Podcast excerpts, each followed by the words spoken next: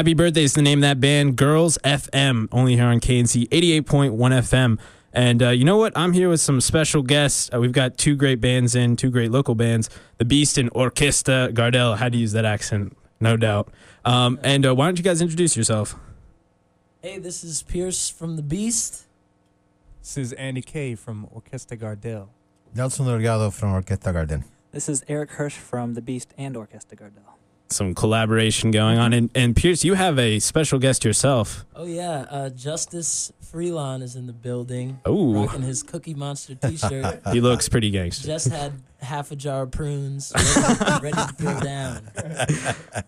Does he want to say any words? Justice, oh, he's he's too shy. He's not. Oh, it's okay. Well, hopefully later on he'll want to say something. So, uh, He'll, Thank- he'll drop a verse. yeah, exactly. So, well, thanks again for driving from Durham. Uh, hopefully that drive wasn't too bad. And you didn't have any problem with those uh, meter maids. Mm-mm. Make sure uh, you got to watch out for them. It's dangerous on the state campus. Friday's their their quota day. yeah, they have get to they have to meet quota. Okay. It's dangerous. So um, yeah, so well, welcome in, and of course you guys have. Uh, we're gonna have a lot of stuff to talk about, especially with Shakori Hills coming up, Mhm. um, which you both are performing at. I believe both on Friday, if I if I recall. Yeah, come out Friday. It's gonna be a banger. Yes, yes, that is. It is going to be a good festival, and KNC is also going to be out there. We're going to try to do some broadcasts as well. Awesome. So uh, why don't you guys tell me? We can we can talk both both bands. Um, first off, I want to talk to the Beast particularly. Um, so since Silence Fiction, what's you know you guys released that CD in October. What's what doors have opened since then? What's been going on? Well, we've had a we've had a really productive off season, I guess, since the since the debut of the album.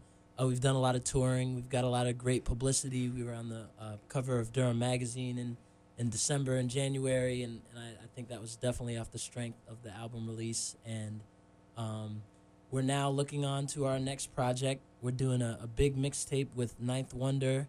Uh, we have a lot of great collaborators on this mixtape, uh, including the Apple Juice Kid, um, Suede of Camp Low, uh, my mother Nnenna Freelon, Yazara. Yazara, um, just so so many awesome collaborations. So, uh, and again, I think that was off the strength of um, of uh, Silence Fiction's debut, and uh, the the great reception and positive feedback that we've gotten from that. It's been great to just have something to hand to people that you know here.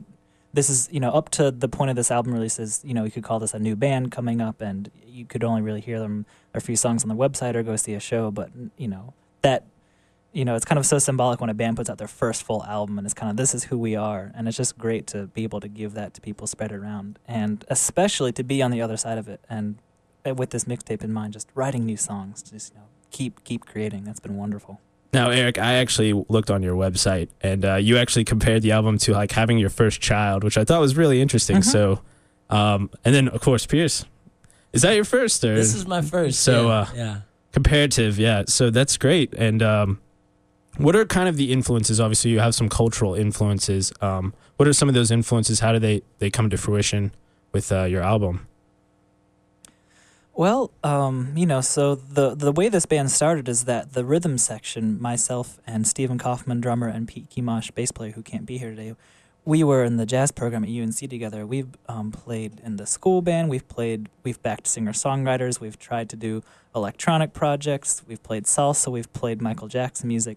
We've been in different kind of genres and contributions uh, as a trio, but never had something to really focus our efforts behind. And when we just kind of fortuitously got together with Pierce, just that project gelled, and and this became the thing for all of us to express ourselves. So you can kind of see how the other three of us were cherry picking from reggae and jazz and just whatever it is that we are listening to that day.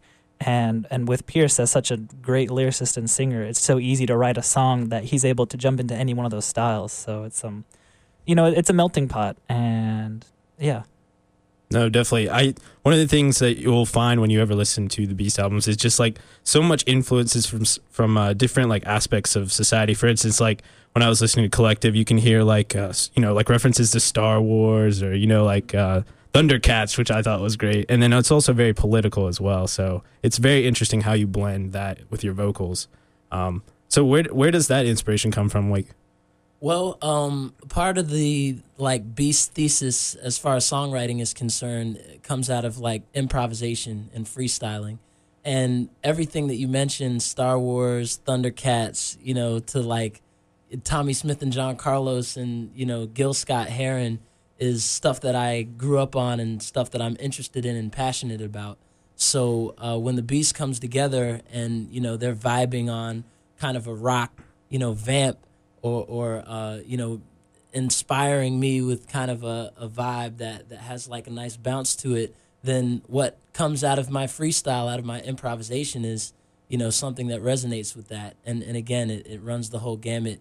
I'm a huge science fiction fan. Uh, comic book fan, so you'll hear a lot of those references. Um, you know, but I'm also a scholar and um, and uh, and an activist, so you'll hear that you know infused in the lyricism as well. So why don't we take a quick moment to listen to some of these awesome lyrics? And we've got uh, Silence Fiction, the album here, and I'm going to play Collective.